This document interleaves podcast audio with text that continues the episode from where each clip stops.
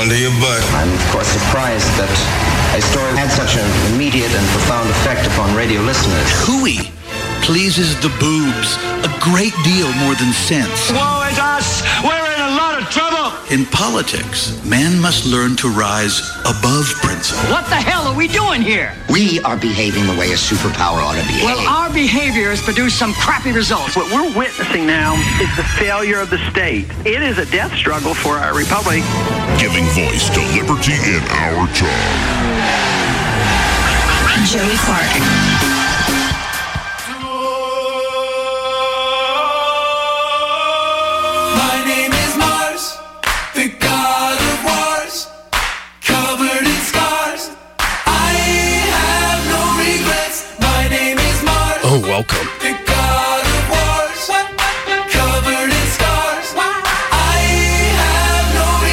Listening to the Joey Clark Radio Hour, back from New Orleans, thoroughly debauched. Alongside me this evening, as he is most Mondays, Troy. How you doing, good sir? Jamming. I'm jamming. And this is your recommendation. I like this a lot. Yeah. Playful. Very funky.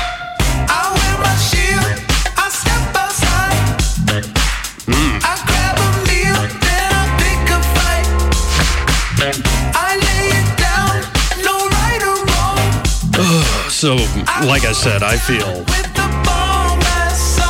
thoroughly debauched tonight. Yeah. Or not tonight. Today I feel normal finally again. Because um, I won't, uh, I won't hide too much.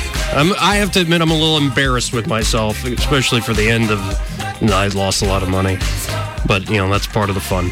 Uh, but no, it was more like a, how a bachelor party in New Orleans should be. It was kind of a two day bender. But I mean, it, it, most of the day was fine. And I thought I looked fantastic in my red dress. I've got a couple questions about that. Okay. What was it like in the red dress? Okay. Was it better than, say, pants?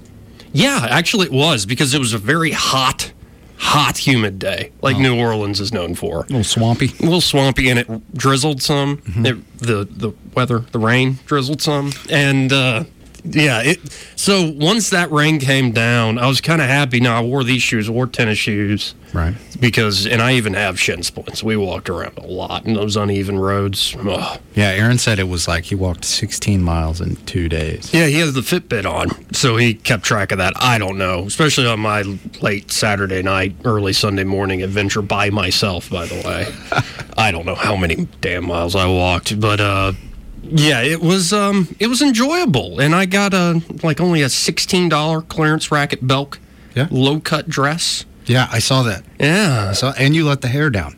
I the did let the hair down in the ponytail, and I didn't. Um, I didn't take a picture of this, but after an hour or two, after a big hurricane that I drank, I uh, took down the right or the left shoulder took down the left shoulder, tucked it into the dress itself, which had its own kind of built-in belt, so it stayed up fine. Yeah. And uh, it looked just like a toga. So I, I mean, I even had other guys wearing red togas, not dresses, go from across the street, toga, toga. I had all sorts of strangers walking up and saying, "Hello, Jesus," and I, especially since I was feeling good at that point, going, "Bless you, my son." Nice. I just kept doing that. It was an enjoyable time. And there's something about that city. I was telling you off air. It's uh, it makes you kind of want to dance with the devil. Yeah, yeah. It uh, feels like I'm at a feast of Dionysus. Like just and really, you go under. Especially the older I get, the less and less I enjoy doing that. Alcohol. Yeah. It, it makes me feel bad, and I fall asleep easily. That's dude. You can you can fall asleep anywhere. Yeah, it's it's, it's incredible. It's not fun. Like, and I think that makes the idea of, of drinking a lot even less fun than I others might find it. Yeah, it's not so much the hangover the next day. That's not fun either. But you sleep, and you know if you don't have anything to do, it's fine. Just sleep all day. But it's more. I don't like my. I lose myself especially in that city, it feels like you could easily lose yourself if you make one or two wrong turns. And oh, there goes uh, that's a big change in life. Yeah. There goes your life completely. It's a weird place like that. And when we walked first into the French Quarter after getting set up in the hotel, I'm walking around. We're we're only like a two blocks away from the French Quarter, So we're kind of getting into it. The smell of sewage. Uh, that's unique, funky smell. It, it, I will say, it gets worse than August. Oh, Like, it, it was as the months of partying pungent. accrue, it it's worse in August than it would be in, say, June or, or May. And so I'm, and I'm completely sober at this point. Going, man, this place is kind of stinky. what is all that? Oh my, that's a unique. Let me just waft that on. Oh no, I shouldn't have wafted. Yeah. Ooh, and but then put down two beers. Now I'm a little buzzed walking out, and all of a sudden the city made a lot of sense to me. Yeah. There's something about like you have to drink the the potion in order to like understand what's going on in this place. And it, it really is a it's a strange town. It's uh, the type of fun. Like I said, not only can you get lost, dance with the devil, it feels a little dangerous at times, but uh, you know, I enjoyed it. And as I was sitting there people watching at one point, I did have some kind of introspective moments. I was like, I'm gonna stop drinking. And I just stood outside one of the bars and watched people walking down Bourbon for about 20 minutes. And it hit me. It's like, oh, you don't go down there and the devil gets you. It's like you get caught up in the fray and that the devil inside you gets you. That's what comes out. Yeah. If you have Once the capacity for it. Once you sort of put your finger on the pulse of the city, mm-hmm. yeah. It's like you shouldn't have done that. Mm-hmm. Should not have done that. But I, Next question. Mm-hmm. I noticed there were fanny packs involved. I didn't have one. I yes, John and Andrew had them. Is this in lieu of say a purse or a yeah, they didn't slip? No, they didn't wear. Uh, I wore just standard gym shorts underneath my dress. Mm. So I just to get my wallet, pick up the dress, grab the wallet. They didn't wear uh, gym shorts. They wore like compression shorts or something. And so the fanny pack is a very pack. good utility. Yeah, it was. And Andrew really put his to good use. He had it all organized. And by the way, I bought my dress at the same time as Andrew. For folks who don't know, my friend Andrew, my current one of my current roommates, he uh, he's bigger than I am. I'm about a buck sixty five, especially after the yoga workouts and all the push ups. I feel like I look pretty good these days. And uh, Andrew's probably the two hundred range. Um, a little more than that, maybe two twenty Um, and he's just a big guy anyway. Like even when he's like in great shape, like when he was a river raft guide, he's still a big guy. Yeah. So he decided to get the dress that was a zero X, and he gave me the one X dress. So he went with the smaller dress that was more form fitting. And then when he put the fanny pack on to accentuate his curves and that waistline, I was like, this is a weird time. The the low cut of that dress in on Andrew was Oh, with the chest hair. it was provocative it in in a good way. Yeah, it was a great time, and that that was actually the best part of it was the red dress part. Because once you got there, as we were walking away from the hotel, people were like, "Hey, what are y'all doing?" Like they didn't know what was going on. Once you got to the area where there are thousands of people, men and women in red dresses, it's like, "Oh, that's the uniform." Yeah. And so you don't even have to worry about what people are wearing, what everybody looks like. They just you fit in and you have fun. And so you get lost in the crowd. I had a blast. Uh, and then I looked at the news this morning. I'm just sorry. Okay, I- keep going back to your I've got another question. I'm trying to sneak out of this. Did you have a beignet? No, I did not. Ah, for shame. Everybody tells me go have a beignet. I like I like donuts. Especially it's not Really, a, it's kind of a donut. You and I used to make the donuts. It's a donut. it's more of a funnel cake. It's well, but it's dough that you fry. That's okay. That's a donut. Fair. Yeah. Fair. We didn't used to make beignets, No. but we used to make all the donuts. And I still really don't. That's why I don't want a beignet and why I didn't. I did not get one mm-hmm. because I remember making all the donuts, the cake donuts and original glazed, tiger tails. You just spin them real quick. Yep. Yeah. Not. It's It's ruined donuts for me. it has. Yeah. But I, I looked at the news. Well, I read some going down there before the festivities. Uh, Turkey and Erdogan blaming the United States uh, for, For their the, for the crash of the lira. yeah for their currency problems. Okay, I sure, actually, guys. I- you know how I always somehow managed to drag soccer into this. Yeah, I have an interesting quote from the vice president of a Turkish soccer club who came out and blamed Trump rather than Erdogan. Obviously, he's trying not to go to prison here, but he said, Can I say the D word? no, okay. Well, he said, He's a Richard? No, no, no, no. Uh, rhymes with am.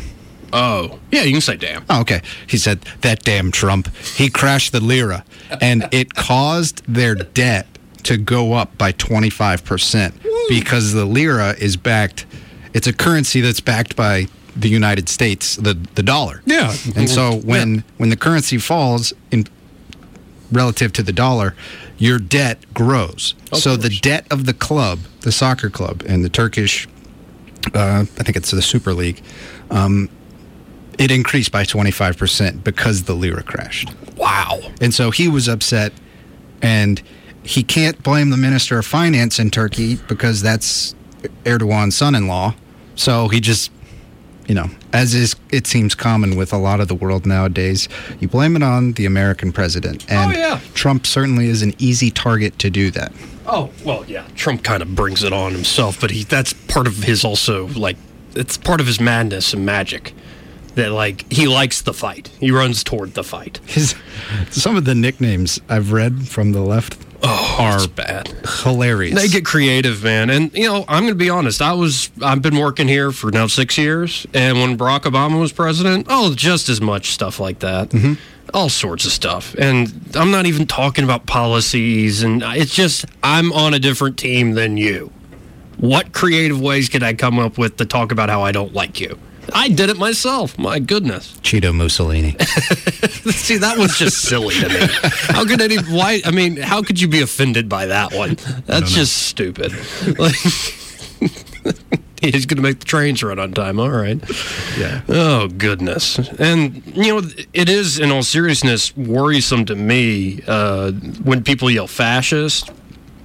And I mean it from this perspective that I heard a lot of people on the right and myself included to some degree when Barack Obama's in power. I heard people on the left talk about it when George W. Bush was in power. The F word, the fascist word. And now it's back with people on the left yelling at Trump he's a fascist. And either it's, as some people put out there, it's the new favorite insult in politics, or there's something about when people are out of power and the other team's in power and the way the team in power operates that makes those without it, without power, go fascism. So either there's a big problem in the U.S., or it's just, you know, we're hypersensitive and just like to yell at people. Maybe a little of both. as is sort of par for the course when it comes to something as truth, especially when there's two sides to each coin. It's probably a little bit of both, yeah. Probably a little bit of both. Because, I mean, th- it is, I think, uncharitable because I think fascism was a fairly unique thing in the 20th century. I mean, especially like Mussolini talking about the, the greatness of of Rome and Italy and the national pride. It had its own unique cultural characteristics to it. Even Nazism isn't quite the fascism of of Italy and Mussolini. And even in like Stalinism, which is technically communist, it's kind of run by the strongman dictatorial politics. So it, it gets blurry. And so when you start throwing that word out, you're like, okay, do you mean that uh, Goebbels and other people in the Nazi regime really liked the economic programs FDR was throwing down? Because they're very similar. Now, FDR didn't, you know, he wasn't a raging anti Semite who wanted to kill all the Jews, but No, that was Walt Disney. well, and We did sadly, a, the United States actually did a once Yeah. once we picked a side in that war, we did a really really good job of quelling the people that agreed to that. Oh, yeah. agreed with the enemy, as it were. And I think actually having the Nazis as your uh, your number one enemy, the the epitome embodiment of all evil, uh, it helped squash out. I think scientific, systematic, well, not systematic as much, but scientific racism here in this country. Well, the pseudoscience, like, uh, Yeah. well, I'm I'm sure in the 1940s, phrenology was already sort of a dead science, but those Yeah. types of pseudosciences that because eugenics really gets going here in the United States in the early 1900s before the before the Nazis. So because And- the Nazis became the enemy, we got to be not like them. Eugenics, but was it in response to social Darwinism?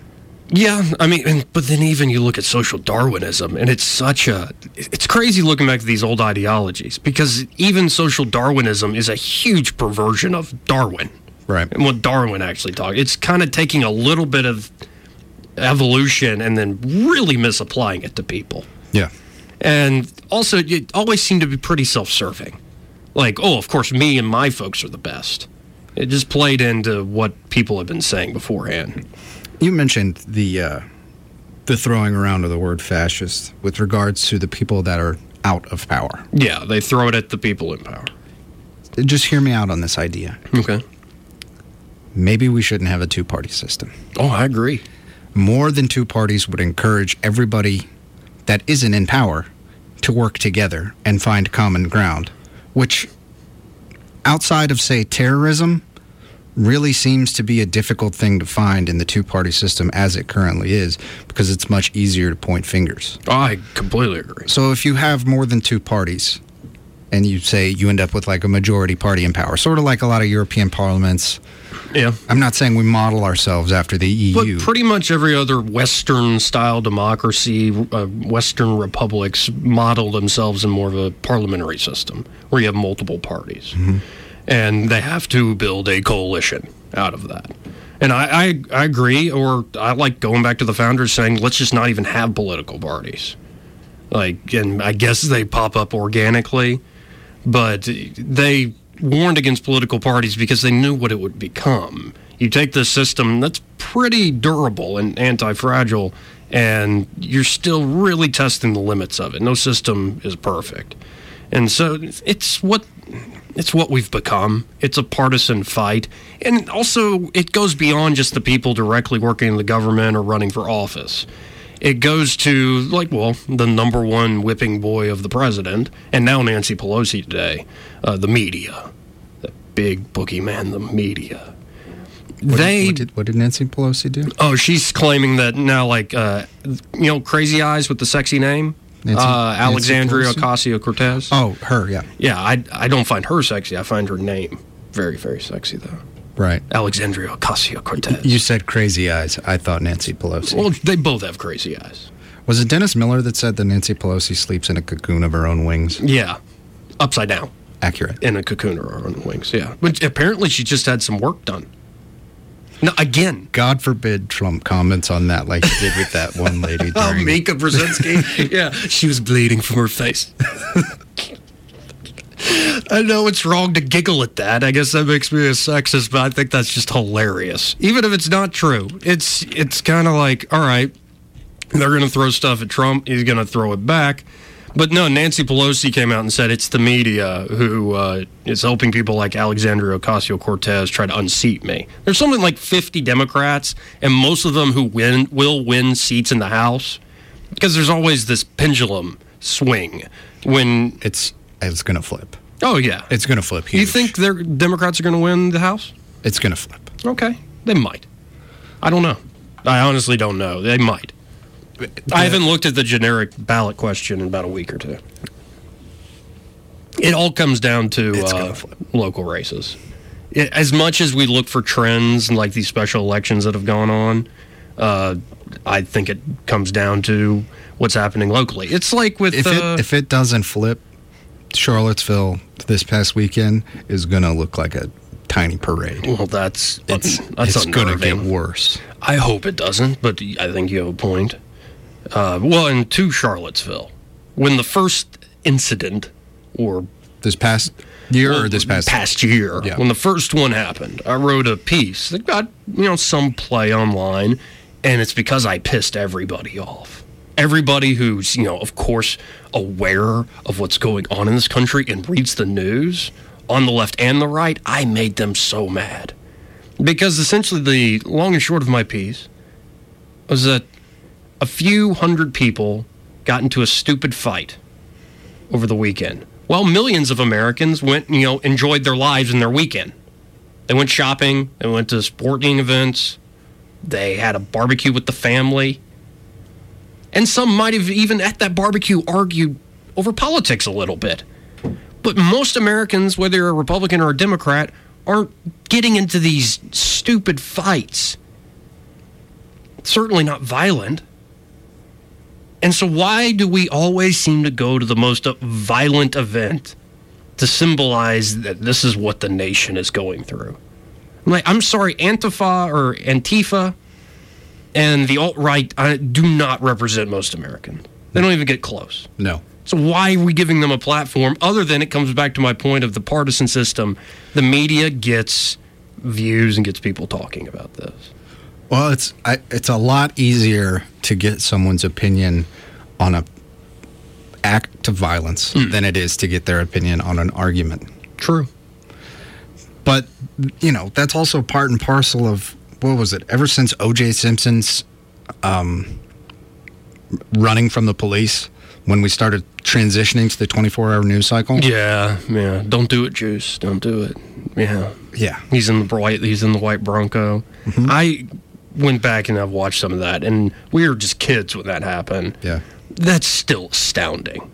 Like that he didn't get hurt. Well, I mean, he's a huge celebrity. They're not going to do anything, but it's just how crazy that whole story is. But I think you're right. To your point, that's part of when the 24 hour news cycle is really getting going. And now that we've sort of decentralized the news in the sense that, you know, we still have MSNBC, Fox, CNN. Then the legacy like NBC, ABC, CBS. Right. But now we have blogs. Mm. And mm. we have, I'll call it content, specific content aggregators.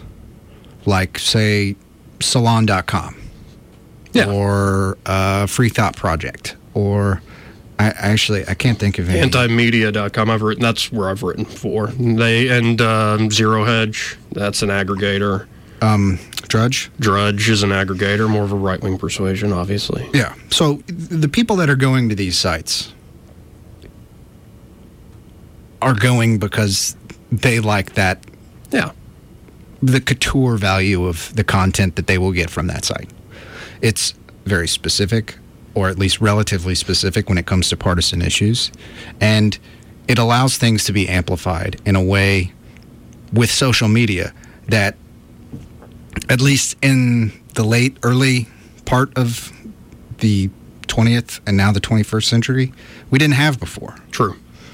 Um, and so you've, I'm not saying two wrongs make a right, but you've got two different things that are fueling this unrest. I'll call oh. it unrest. Oh, and it gets so bad that, say, a site like Drudge, everybody visits for the most part because it's not just oh people who tend to agree with Matt Drudge visit that site. People on the right or supporting Trump visit that site.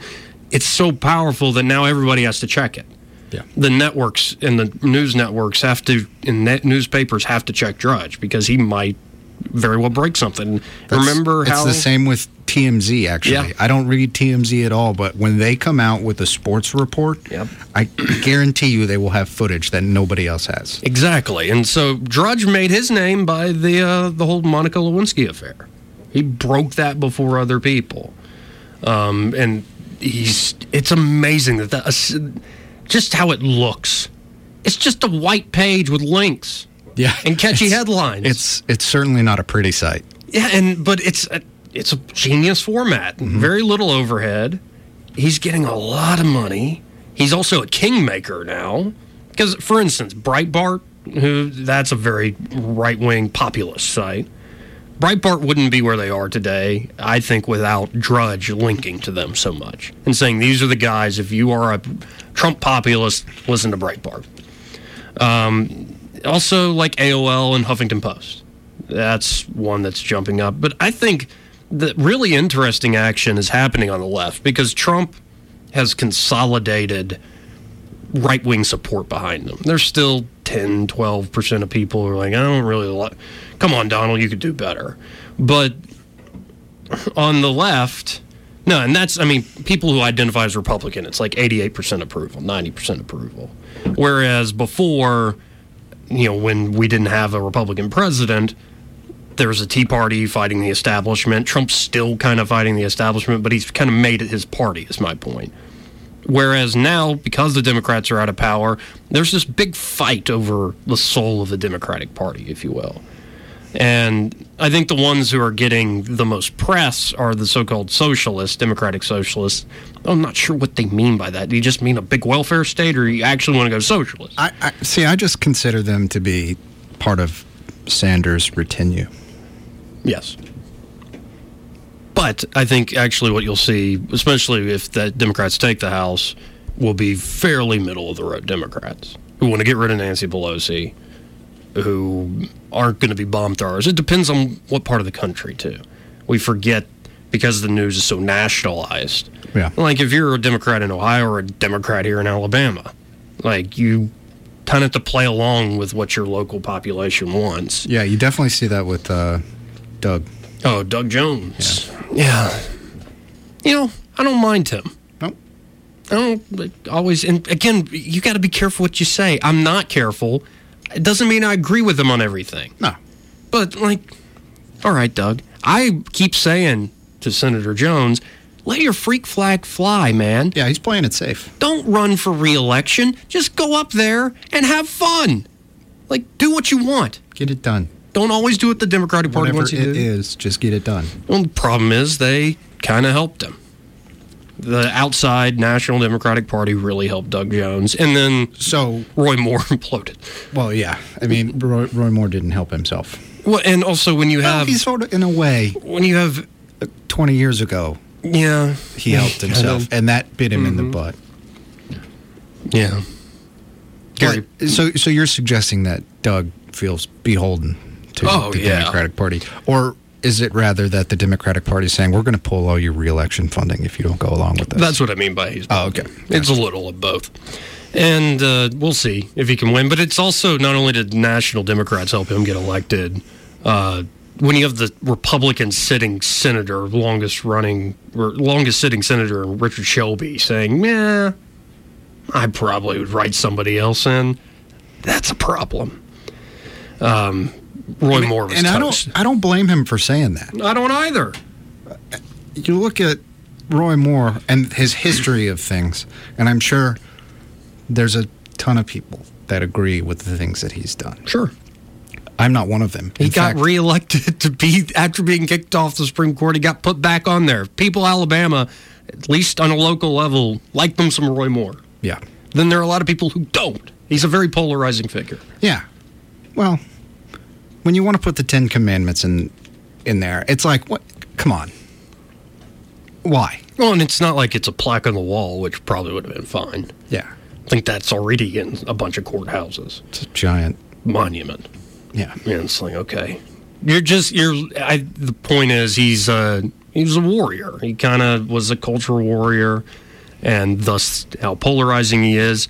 He's one of those guys though that because I would write for these sites like Anti Media, based in Los Angeles, and so they would run things on Roy Moore, or they would in the writers group talk about Roy Moore, and because they're not removed, I've never met him. I've met him like three, four times now. You would never think if you didn't know who the man was and you just sat and talked to him, and maybe religion doesn't come up. He's like very charming, personable, interesting guy. It's and then the big issues come up. You're like, oh, where did that come from? Yeah. And it wasn't necessarily just these allegations that got brought against him.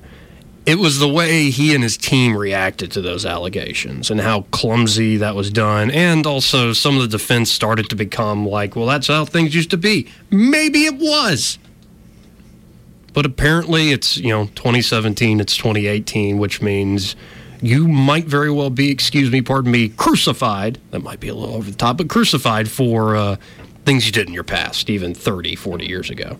Not literally, though. We saved that for our neighbors in Saudi Arabia, Yeah. who, I don't know if you caught this, but this past weekend, they actually literally crucified a guy. For what? That I'm not sure. And it, okay, not, he, they didn't nail him to a cross.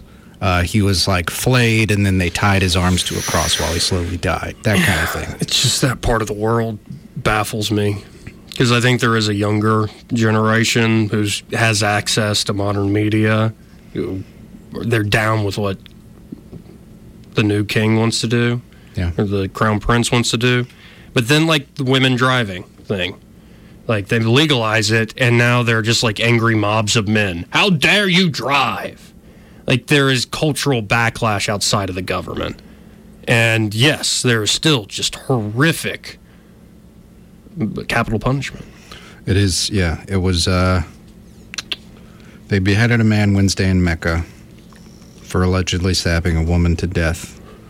Well, The method of punishment is known as crucifixion. It's reserved for the most severe crimes. The suspect is accused of breaking into the home of a Burmese woman, repeating her, repeatedly stabbing her until she died.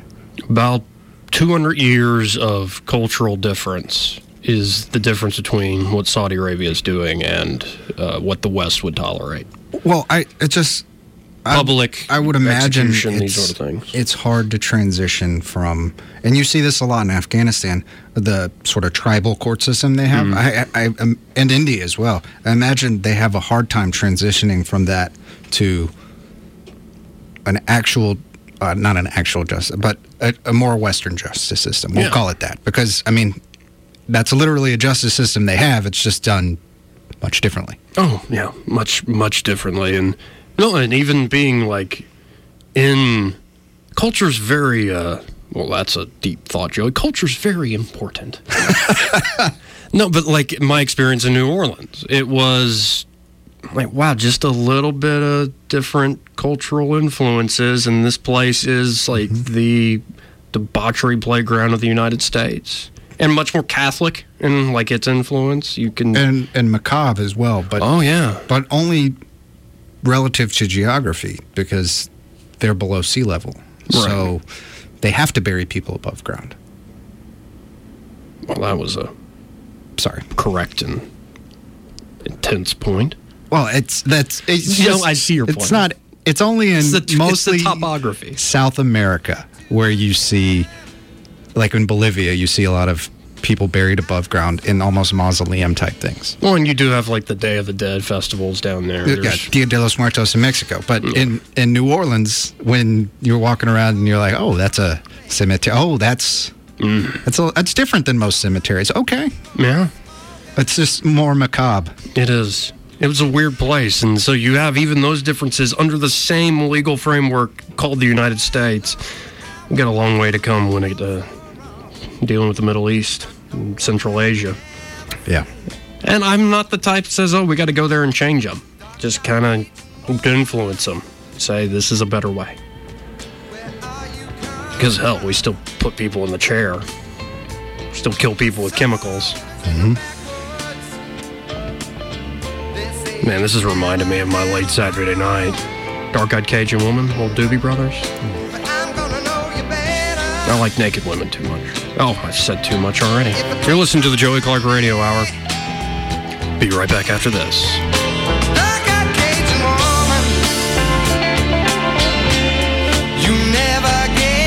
Joey Clark.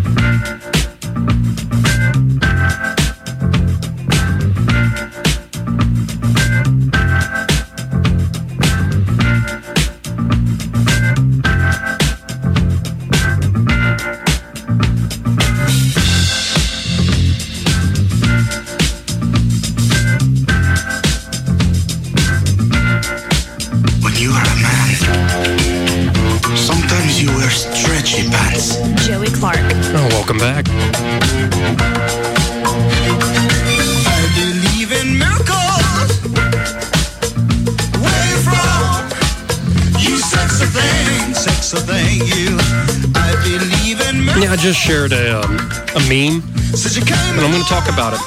because it really uh, sums up how I feel, especially about uh, politics and the community. Like, thank you for your service, these sort of things. It, it's just a like uh, it's nine pictures here, and on each picture it says the words "Thank you for your service to the community." But the first picture is thank, and it's a woman who's well, it looks like a street walking cheetah leaning into a car. You, and let's see who that is. Oh, that looks like it's a it's a drug dealer. See, even professions you wouldn't think we need to thank these people if you're traditional. Four, oh, that looks like it's a, a waitress. Your, uh, looks like a guy who's cutting somebody's hair. Oh, in the center, it's the U.S. Congress, and it says, not you. There's also, um, looks like it's a dance, a, a stripper. Thank you. Two, the community. So then there's like a dairy farmer, a lemonade stand, and um, somebody who grows vegetables selling them on the roadside at a farmer's market. Now, you wouldn't think, you know, let's put street walking cheetahs and little kid lemonade stands together. But I think the general point is like anybody who provides a service people want and that people voluntarily pay for, thank you. Congress, no. Go away. Yeah. Because I can't think of any other job where people are so hypersensitive about how they're perceived and so full of themselves. Um, I'm trying to, well, maybe. Silicon Valley. Well, maybe talk radio host too. Well, yeah, that might be more of an ego thing. Yeah, yeah. Oh, that I guess that's part of the full of themselves. Yeah, that's what I mean. Well, Silicon Valley, yeah. Oh, this is dangerous. Oh, I just had a thought. A profession that's kind of full of themselves. Because there are a lot that do this job well and they're vital to the community. Do not get me wrong. But sometimes when I see stuff about teachers, I get a little like, okay, y'all are kind of full of yourselves. Yeah. It's like, all right, it's a job. It's a tough job. I don't want to do it. But when I'm not talking about individual teachers, but Teacher memes. I don't like them. No, but like when they speak in the totality of teachers are the greatest thing ever. I'm like, yeah, I've known a few teachers that I had. They weren't the greatest. Yeah. Yeah. Well, eh, you know what would be worse than that though, is including administrators in that Hmm. Yes. because I think bar none the administrators are worse than the teachers, Oh yeah. particularly since they implement policy Yes. like a zero tolerance policy. That's asinine. Right. It is asinine. It leaves no room for well, actually, You got beat up. nuance. You got beat up by your bully. Congratulations, you must have egged him on, so you're going to get suspended the same amount of time as him. so what? wrong. That's so messed up. You, no, no wonder bullies still exist. Yeah. when you don't actually look into a case and figure out what's the true right and wrong here, what are the circumstances, you're going to have more of that crap. Mm-hmm. But yeah, other professions. Surgeons perhaps don't care how much about how they're perceived, but They are pretty. at least in the media, it seems that surgeons come across as equal parts. I'm doing this because I genuinely want to help you, Sure. and also I'm doing this because I'm great. See, you mentioned like Silicon Valley, like the latest technology, brilliant minds working on there. Surgeons too. I I know what you're talking about, and I agree. But like, say politicians, like you It's- won a popularity contest, Yeah. and you're really good at BS and twisting words, and usually you're a lawyer who's pretty good with the legal arguments, as opposed to a guy who can like fix my heart or like a brain surgeon It's true. it's, it's I mean they have a reason to be a bit arrogant and impressed with themselves. especially if like or even if the the the heart surgeon is like i guess it would be a cardiothoracic surgeon or something Yeah. is like look i really don't care about you i'm doing this because no one else would take your case and i'm really good at it so that's what i'm going to do it would be like well that was a little rude but thanks Yeah, it's like thank you for fixing me nonetheless. i'm alive man that's yeah. awesome Yeah, well, and also I guess sometimes you don't want them to be too um, too caught up in the emotion of it. Like Yeah. that's why they won't let people do surgery on family members, these sort of things.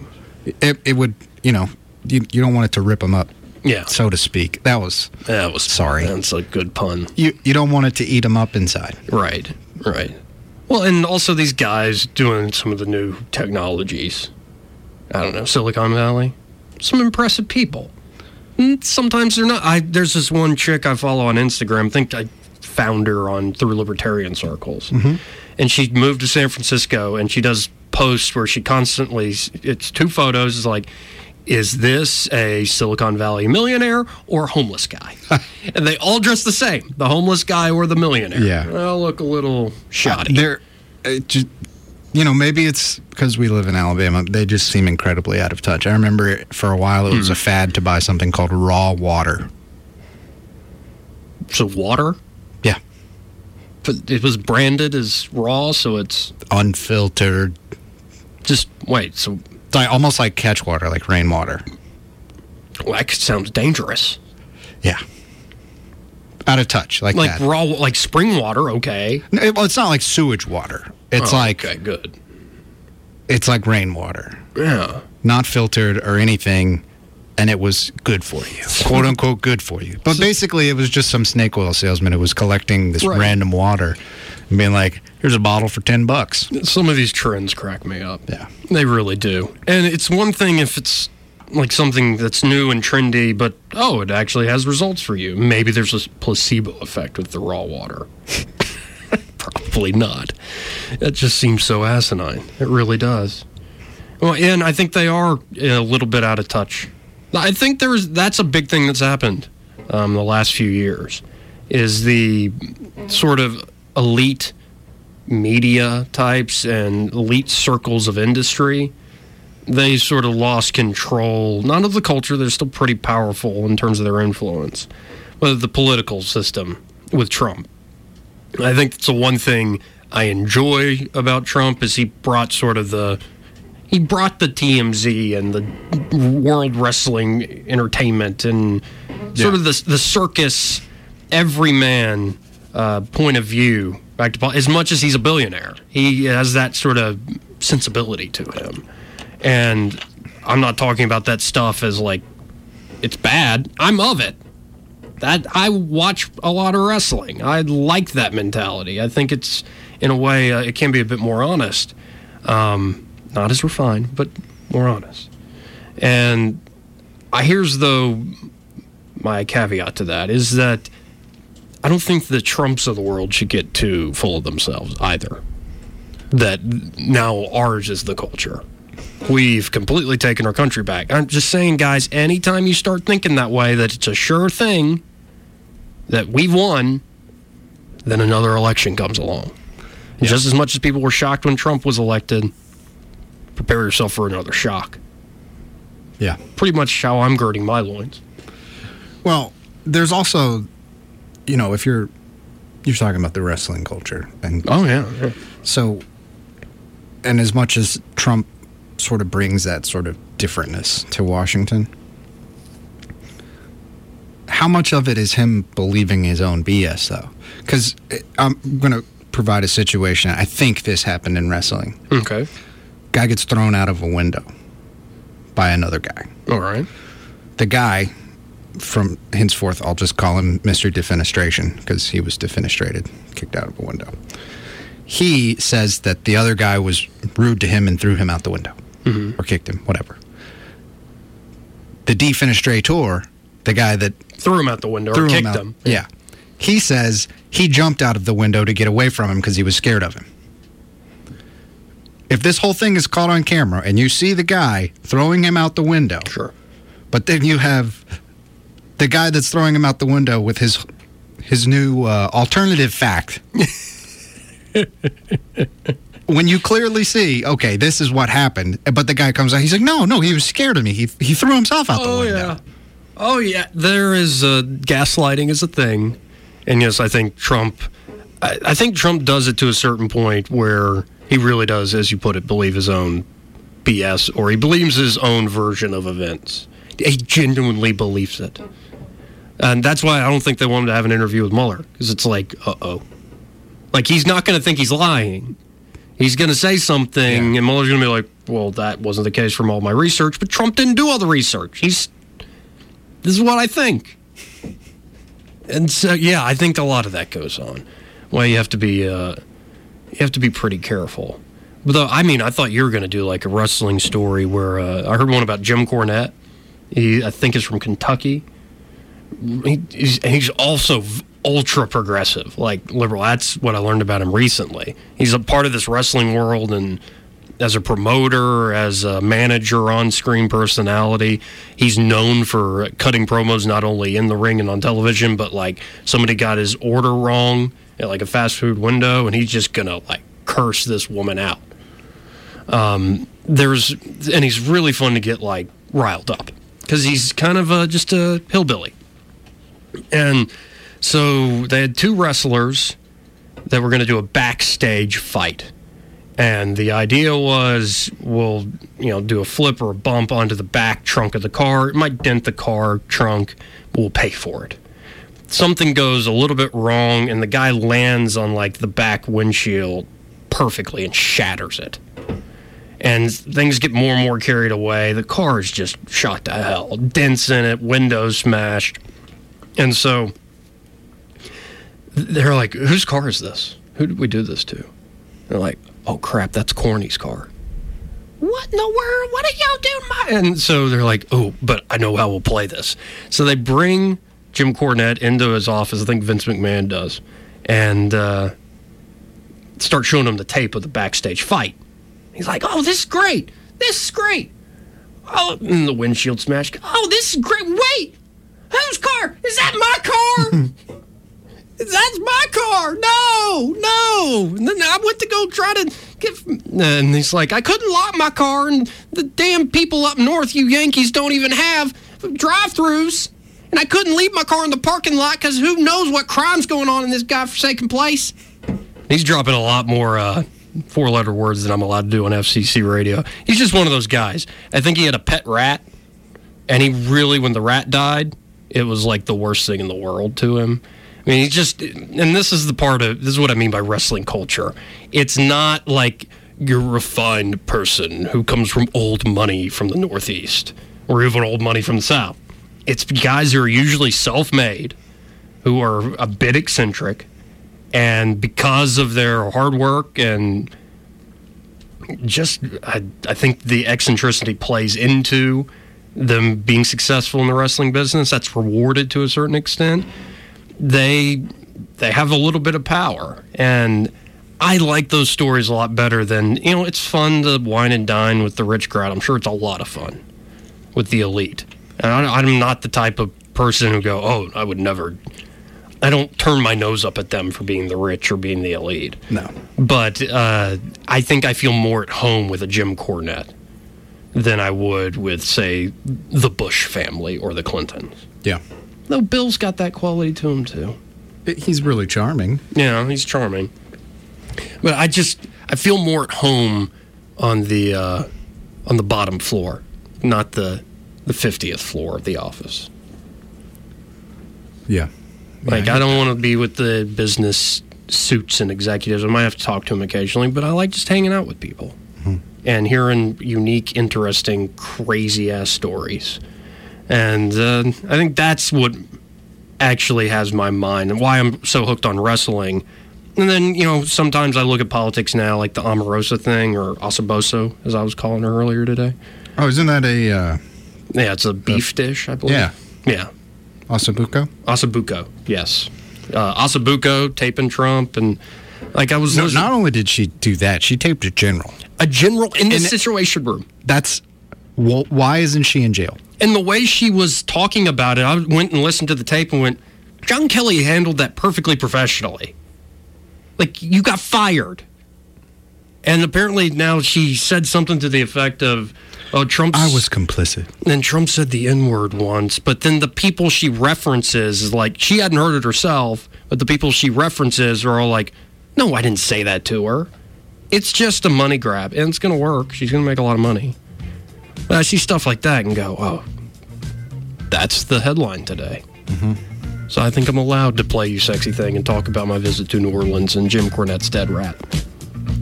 How is that not 100% against the law? That's what I'm. In the Situation Room like that.